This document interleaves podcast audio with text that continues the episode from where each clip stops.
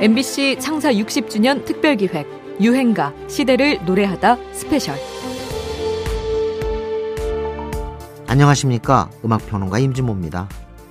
많은 해외 가수들이 내한 공연을 왔다가 우리 관객들의 소위 떼창 문화에 감동을 받고 간다고 하죠. 코로나19 전까지는 회식 뒤 노래방이 기본 코스였고요. 우린 이렇게 다 함께 노래하는 걸 참 즐기는 것 같습니다.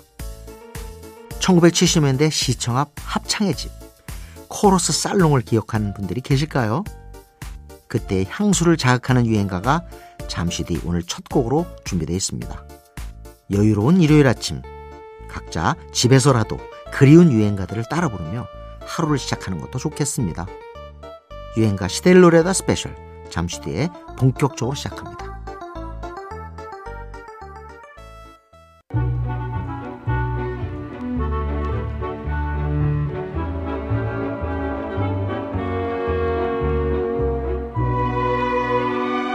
여러분께서는 지금 유행가 시대를 노래하다 스페셜 방송을 듣고 계십니다. 우리 주연이를 위해서 생일 축하 노래 불러야죠. 시작. 생일 축하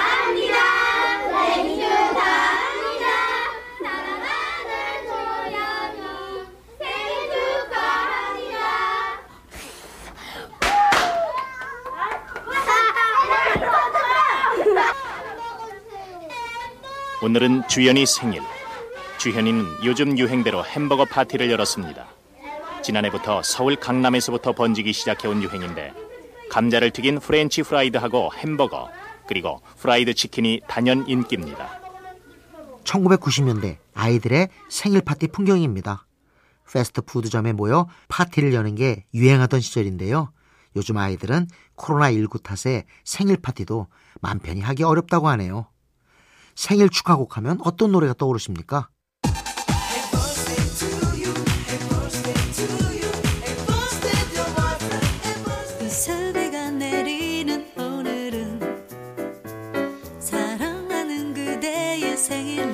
최근 유행가 중에는 터보나 권진원의 해피 버스데이 투유를 떠올리는 분들이 많으실 텐데요.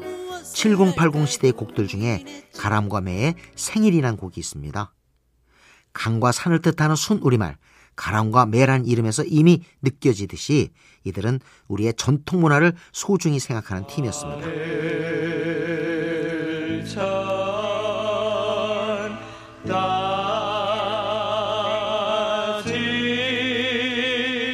데뷔 앨범에는 생일 말고도 하늘천 따지, 다듬이 소리 같은 토속적인 제목의 곡들이 실려 있죠.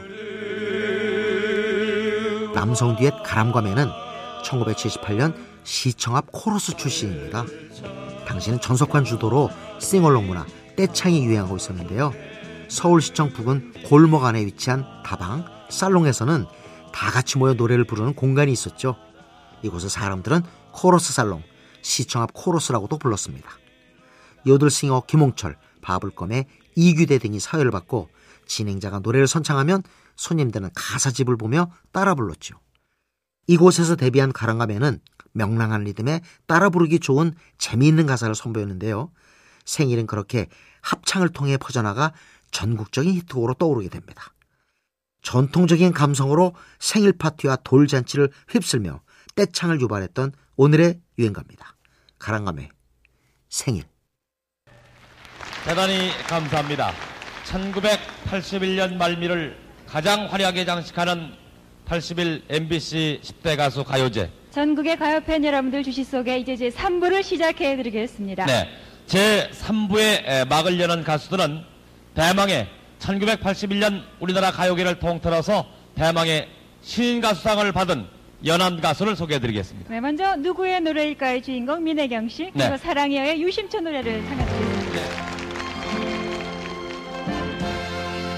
1981년 MBC 10대 가수 가요제에서 신인상을 수상한 형제 듀엣 유심초는 사실 이보다 6년 전 1975년에 데뷔한 팀입니다. 이들이 뒤늦게 신인상을 수상한 데는 사연이 좀 있죠. 당시 대학생들은 취미로 음악을 할 수는 있어도 직업 가수로 나서기는 쉽지 않았습니다. 지금과 달리 연예인에 대한 인식이 좋지 않을 때라 부모들은 자식들이 가수를 한다고 하면 두 눈에 쌍심지를 켜고 윽박지르듯 반대하곤 했지요. 친형제인 유시영, 유희영 역시 집안의 반대로 활동이 여의치 않았습니다. 이들의 아버지는 취미로서의 음악 활동만을 허락하셨지요. 이맘때쯤 취입한 음반에는 이런 소개글이 손글씨로 실려 있습니다. 음악 속에서 온 마을 사람들이 평화롭게 산다는 유심초란 음악 마을이 이태리의 전설 속에 있다는 이야기를 어릴 때 동화 속에서 읽은 기억이 난다. 어떻게 하면 우리 주위를 동화 아닌 현실로 만들 수 있을까 하는 맹랑한 생각을 해보곤 한다. 이들의 맹랑했던 소망은 1980년 아버지가 세상을 떠나면서 하고 싶은 대로 하라는 유언을 남기신 후에야 이룰 수 있게 됩니다. 이들 유심초의 노래를 듣고 찾아온 작곡가 최용식으로부터 받아둔 노래 사랑이여는 이들의 출세작이 되죠. 정치사회적으로 불안했던 시기 지극한 사랑 노래로 대중의 마음을 차분하게 가라앉혀준 한편의 시와 같았던 유행가입니다. 유심초 사랑이요. 네, 그거 할 적에 이제 예. 녹음 시설이 잘 안 됐기 때문에 예. 밑에 짐 싸는 가만히 있잖아요. 가만히. 가만히 깔고 전쟁 때니까 국방색 담요, 담요. 쫙 치고 통행금지 밤에, 지나서. 예, 전차 땡땡 소리 안 나고 예. 추록 예. 저 브레이크 소리 안 나고 두부정 소리 안 나니까 새벽 2시 반에서 4시 반 사이에 목 안 쉬는 사람이 목소리 가수였었어요 그 당시에 홍콩 아가씨와 님 계신 전선을 부른 금사양의 목소리입니다. 1940, 50년대 우리 가요는 이렇게 마땅한 방음실조차 없어서 조용한 한밤중에 쓰린 속을 달래기 위해 콩나물죽을 먹어가며 녹음했다는군요. 금사양과 함께 서울중앙방송국 전속가수 1기였던 송민도를 기억하십니까? 송민도는 한때 이름이 남자 같다는 이유로 본인의 뜻과는 상관없이 송민숙, 백진주 같은 예명을 쓰기도 했답니다. 청실 홍실 안다성과 함께 최초의 드라마 주제가 청실홍실을 불렀고 나 하나의 사랑, 카추사의 노래 같은 곡들을 취입했죠. 가엾어라 가주셔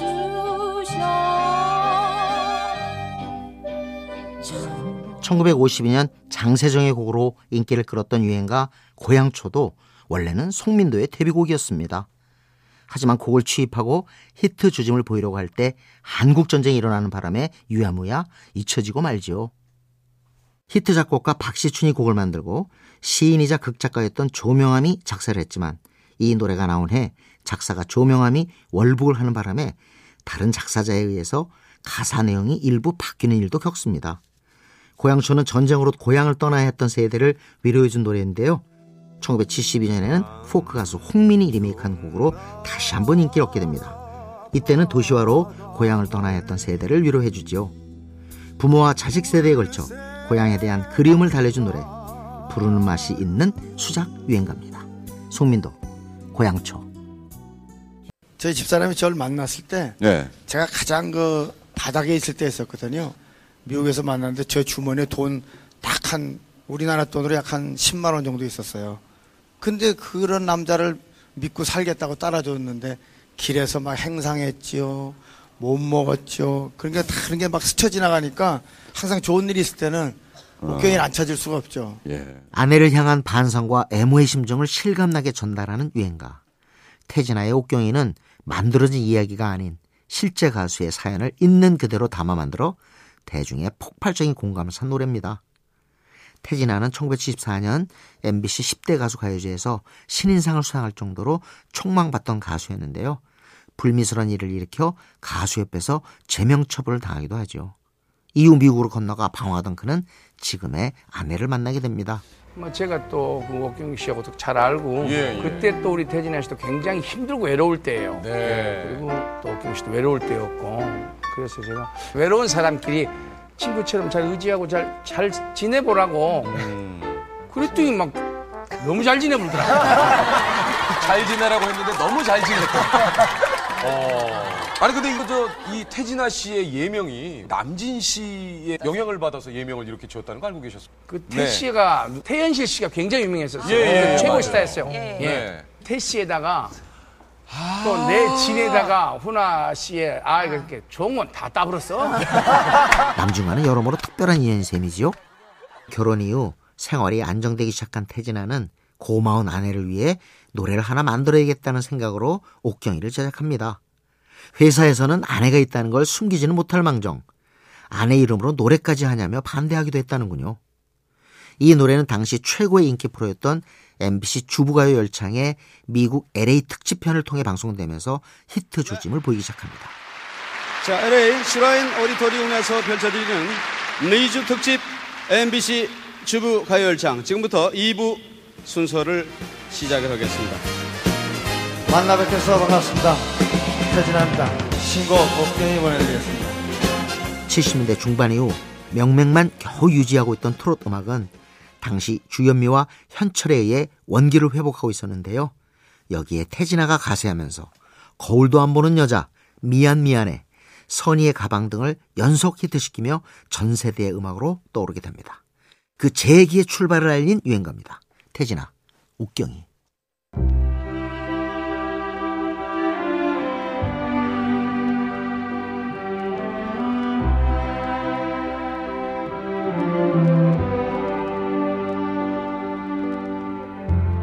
여러분께서는 지금 유행가 시대를 노래하다 스페셜 방송을 듣고 계십니다.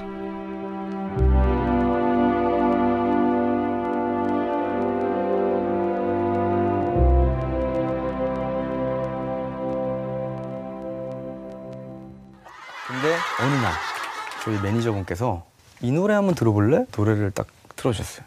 근데 그 노래가 바로 캔디였어. 대박이 났지 않습니까? 정말 저에게는 어두운 하늘이 쫙 열리는 그 노래를 들으면서 그 짧은 3분 동안 와, 이 노래 대박이구나. 그리고 녹음을 하게 됐는데 저한테 후렴 부분을 부르겠으면 좋겠다라고 열심히 불렀죠. 아, 나름 또 혼자 만족하면서. 나도 이제 우리 팀이 잘 안 되더라도 이 노래 들으면서 내가 한때는 가수였구나. H.O.T 멤버 토니의 목소리입니다. 90년대 후반 가요계를 뒤 흔들어 놓은 팀도 시작 전에는 이렇게 불안한 마음이 있었다는 건데요. H.O.T가 처음 전사의 후예로 이름을 알리기 시작할 때만 해도 이들이 잠깐 반짝이다 사라질 것이라는 의견이 많았습니다. 이전에도 10대 음악, 소위 틴 뮤직은 종종 등장해왔지만 오래가는 경우가 드물었기 때문이었죠. 하지만 이들의 후속곡 캔디가 나오면서 이 모든 예상을 뒤엎게 됩니다.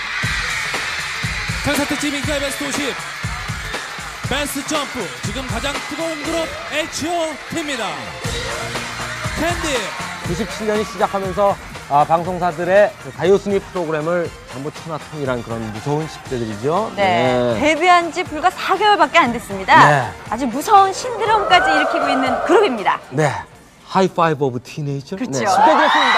H.O.T. 자, 이지훈 군 우리 같은 10대로서 뭐 질문 좀 해보시죠. 네, 요즘에 뭐 H.O.T는 뭐 핫장갑, 핫가방, 핫바지, 뭐 하다못해 핫바, 핫도그까지 유행을 하고 있는데요. 어, 핫도그가 그래서 유행됐어요? 네. 어, 네. 근데 이렇게 옷을 다르게 입고 다니는 이유가 뭐예요? 저희가 다 각자 좋아하는 색깔로요. 저희 코디 누나께서 옷을 만들어 주셨습니다. 캔디가 신드롬에 가까운 인기를 누리면서 아이돌 음악은 이제 음악판에 살짝 끼어든 정도가 아니라 전체 판을 이끌어가는 주체로서 확실히 자리를 잡게 됩니다. 이후로도 잭스키스, SES, 핑클, G.O.D 등이 속속 등장하면서 아이돌 시장은 점점 더 덩치를 불려가게 되지요. 학생들은 너나 할 것 없이 이 노래를 따라 불렀고 춤을 따라 췄죠. 발랄한 의상과 알록달록한 색깔의 벙거지 모자, 장갑 패션도 유행합니다. 이제 음악 말고도 퍼포먼스, 비주얼, 패션이 모두 중요해지면서 이른바 오늘날 아이돌 케이팝의 면모가 갖춰지기 시작한 거죠. 아이돌 전성시대를 연 유행가 H.O.T입니다. 캔디. 콩쿠르도 계기가 됐었는데요. 네.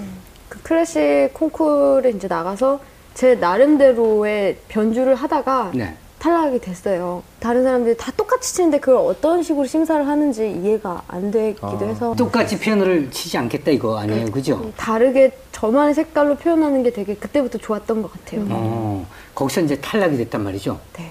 그래서 홧김에 저와 아내 그리고서 이 대중음악으로 넘어왔나요? 홧김에 들었는데 너무 힘들어요. 어, 여기요? 네. 2000년대 중후반 피아노 앞에 앉아 강렬한 락풍의 노래 비밀번호 486을 부르며 등장한 가수 유나. 그의 존재감은 독보적이었습니다. 흑인 음악 스타일과 아이돌 그룹 위주였던 가요계에 피아노 록이라는 새로운 음악과 무대 스타일을 선보였던 그는 아이돌 속의 아티스트란 말도 듣게 되지요. 내 마음을 열어줄 단 하나의 비밀번호 유나 비밀번호 386 가사도 젊은이들의 감성을 제대로 자극했습니다. 비밀번호 486은 사랑해를 뜻한다고 하는데요. 사랑해의 글자 획수를 세어보면 넷, 여덟, 여섯이 된다는 겁니다. 여기서 한 발 더 나아가 하루에 네 번 사랑을 말하고 여덟 번 웃고 여섯 번의 키스를 해줘. 이렇게 의미를 더 덧붙였습니다. 유나는 데뷔 과정도 화제였는데요. 17에 먼저 일본에서 데뷔해 현지의 인기를 얻고 국내 활동을 시작하는 역수입의 과정을 밟았죠. 특히 오리콘 차트에 오르며 일본에 유나의 이름을 알린 곡 혜성 덕분에 오리콘의 혜성이라 불리기도 했습니다. 윤하는 이후로도 기다리다 오늘 헤어졌어요. 비가 내리는 날에는 같은 곡들로 히트 퍼레이드를 이어갑니다. 요즘도 비 오는 날이면 라디오에서 들을 수 있는 에픽하이의 우산에서도 윤하의 목소리를 들을 수 있지요. 2011년부터 14년까지 MBC 라디오 별이 빛나는 밤에 22대 별밤지기로 활약하기도 했습니다. 당찬 목소리로 가요계에 신선한 충격을 던졌던 유행가입니다. 유나 비밀번호 486 자 여기서 모실 가수 한 분이 있는데요. 네? 이분은 원래 클래식 음악을 전공했었는데 네. 고등학교 때 여진 씨가 부른 노래를 처음으로 듣고 이 가요의 매력을 느꼈다고 합니다. 네. 어, 최근 이분이 리메이크한 노래가 인기를 얻자 원곡도 재발매됐다고 하는데요.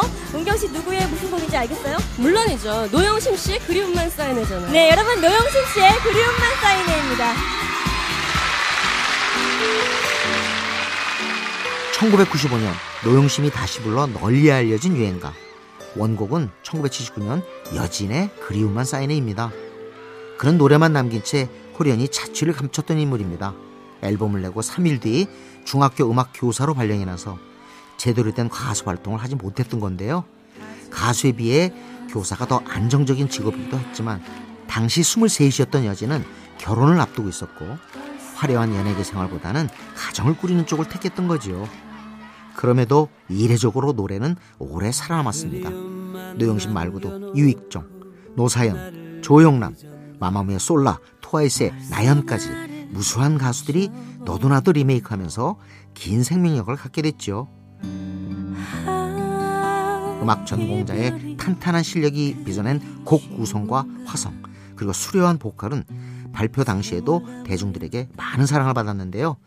그리움만 쌓인에는 그렇게 노래 자체도 좋았지만 누구에게나 마음속에 존재하는 정서를 잘 그려낸 덕분도 있는 것 같습니다. 음악 관계자들은 대중가요의 기반을 이루는 네 가지 정서가 있다고 하죠. 사랑의 기쁨, 이별의 슬픔, 인간 본연의 외로움, 그리고 노스텔지어 향수로도 표현되는 그리움을 꼽는데요.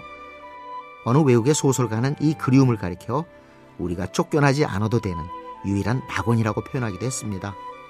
그런 그리움의 정서를 탁월하게 그려냈기에 오랜 세월을 호흡하며 명곡의 대열에 오를 수 있었던 게 아닐까 싶습니다. 그리움의 계절, 가을에 잘 어울리는 유행가입니다. 여진, 그리움만 쌓이네.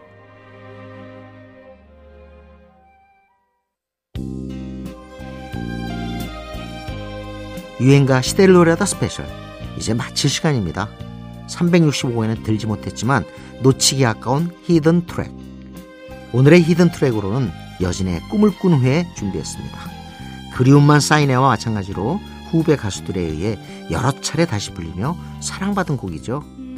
지금까지 저는 음악평론가 임진모였고요. 잠시 뒤 11시 52분에서 57분까지 본 방송으로 다시 찾아오겠습니다.